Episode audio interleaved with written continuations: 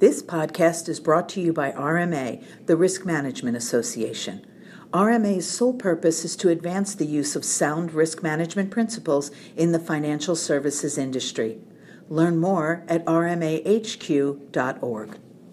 Hello, this is Bernie Mason, RMA's regulatory liaison.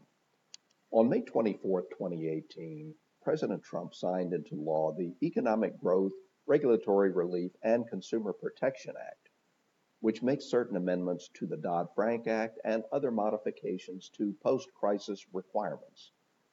The law aims to reduce regulatory burden on community and mid sized banks. Additionally, it modifies some of the enhanced prudential standards on larger banking organizations imposed by Dodd Frank.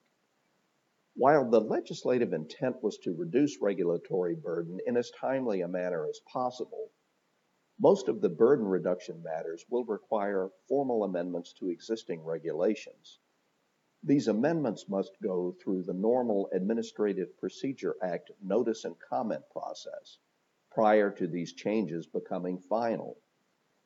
In the interim, RMA has been advised that OCC Comptroller Otting has directed agency staff to consider those relief provisions of the law that were legally effective with the law's enactment as being immediately effective, even though formal rule writing has not yet been completed.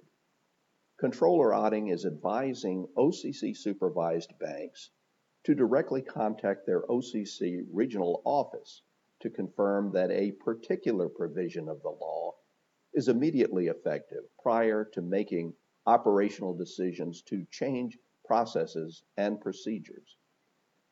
While the FDIC and the Federal Reserve Board have not expressed their position regarding implementation, it can be logically assumed that the three prudential regulators will operate in tandem with respect to timely implementation of the relief provisions contained in the law.